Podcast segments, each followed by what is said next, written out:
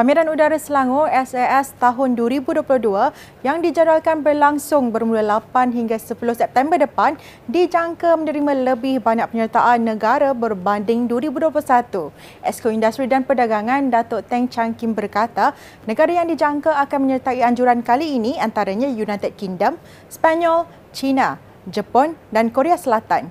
Tambah beliau, pihaknya merancang untuk menambah pengisian aktiviti termasuk pertunjukan pesawat di udara bagi menarik pengunjung khususnya penggiat industri.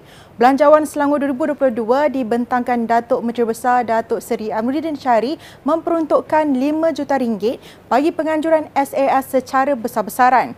SAS 2021 yang berlangsung November lalu menerima penyertaan 43 syarikat tempatan dan antarabangsa kita juga akan uh, menambahkan lagi pengisian. Termasuk uh, kali ini kita mungkin akan mengadakan demonstrasi pesawat. Uh, betul uh, demonstrasi penerbangan. Daripada kita hanya lihat kepada pesawat yang statik atau gambar saja.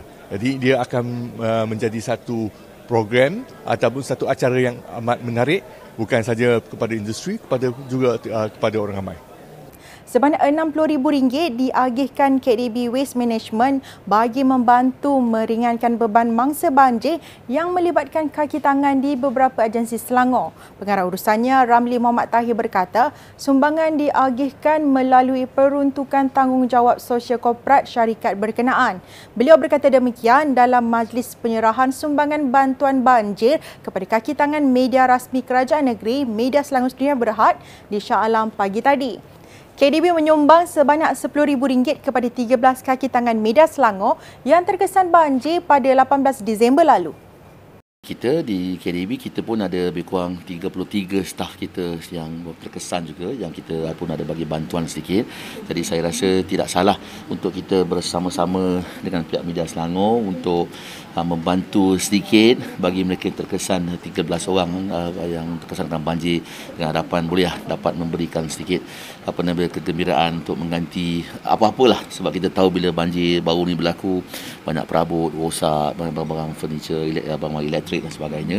So hari ini kita dah apa dah dapat sumbangan sebanyak RM10,000 uh, untuk diberikan kepada uh, pihak Media Selangor untuk Peserta program usahawan Siswazah Grow PKNS 2021 berjaya mengutip jualan sebanyak 4.9 juta ringgit sepanjang tempoh 6 bulan program berlangsung. Ketua Pegawai Eksekutifnya, Datuk Mahmud Abbas berkata, penambahan model baharu yang memberikan penekanan aspek e-dagang, pemasaran media sosial dan digital mendorong peserta meningkatkan lagi hasil penjualan produk mereka.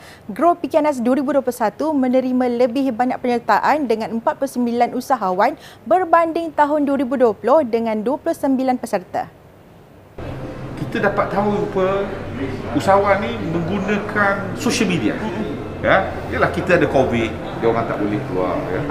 Jadi menggunakan social media dan hantar terus kepada kediaman-kediaman pelanggan dapat membantu. Dan inilah di mana saya rasa PKNS dapat menampung ha? Di mana social media dia orang ni setakat Facebook dan juga uh, Instagram dan TikTok saja.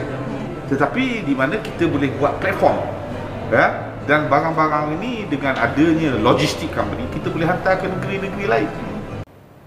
Sempena sambutan ulang tahun ke-25, Majlis Perbandaran Selayang MPS menyumbang RM3,000 kepada Masjid Jami Al-Amaniyah Batu Kif bagi tujuan khairat kematian. Yang dipertuanya, Muhammad Yazid Saidi berharap keseluruhan jentera MPS dapat memberikan perkhidmatan terbaik kepada seluruh masyarakat Selayang. Tambahnya PBT itu melalui banyak perubahan selain rintangan sejak lebih dua dekad lalu sekaligus menjadikan MPS sebuah perbandaran matang dan makmur. Muhammad Yazid juga yakin MPS mampu mencapai status bandaraya menjelang 2030. Beliau berkata demikian selepas majlis bacaan Yasin dan doa selamat sempena sambutan ulang tahun ke-25 MPS di Masjid Jami Al-Amaniyah Batu Cave semalam. Apabila MPS menjelang ataupun sekarang ini telah menyambut uh, ulang tahun ke-25 penubuhan sudah tentunya kita mengharapkan agar keseluruhan uh, jentera MPS itu dapat memberikan perkhidmatan yang terbaik kepada seluruh masyarakat di Perbandaran Selayang dan kita harapkan juga yang masyarakat agar terus bekerjasama dengan kita. Eh, bukan sahaja dengan MPS lah ya. Dengan jabatan-jabatan lain di daerah Gombak juga sebab MPS tak boleh berjalan sendiri eh, untuk kemakmuran daerah ataupun perbandaran Selayang ni MPS tak boleh bekerja sendiri. Dia perlu juga bekerjasama dengan jabatan-jabatan dan juga agensi lain Gempa bumi sederhana berukuran 5.0 pada skala Richter berlaku di selatan Laut Maluku pada 2.53 petang tadi. Jabatan Meteorologi Malaysia, MET Malaysia, menerusi Twitter berkata pusat gempa bumi tersebut terletak di 0.4 darjah selatan dan 124.5 darjah timur dengan kedalaman 10 km.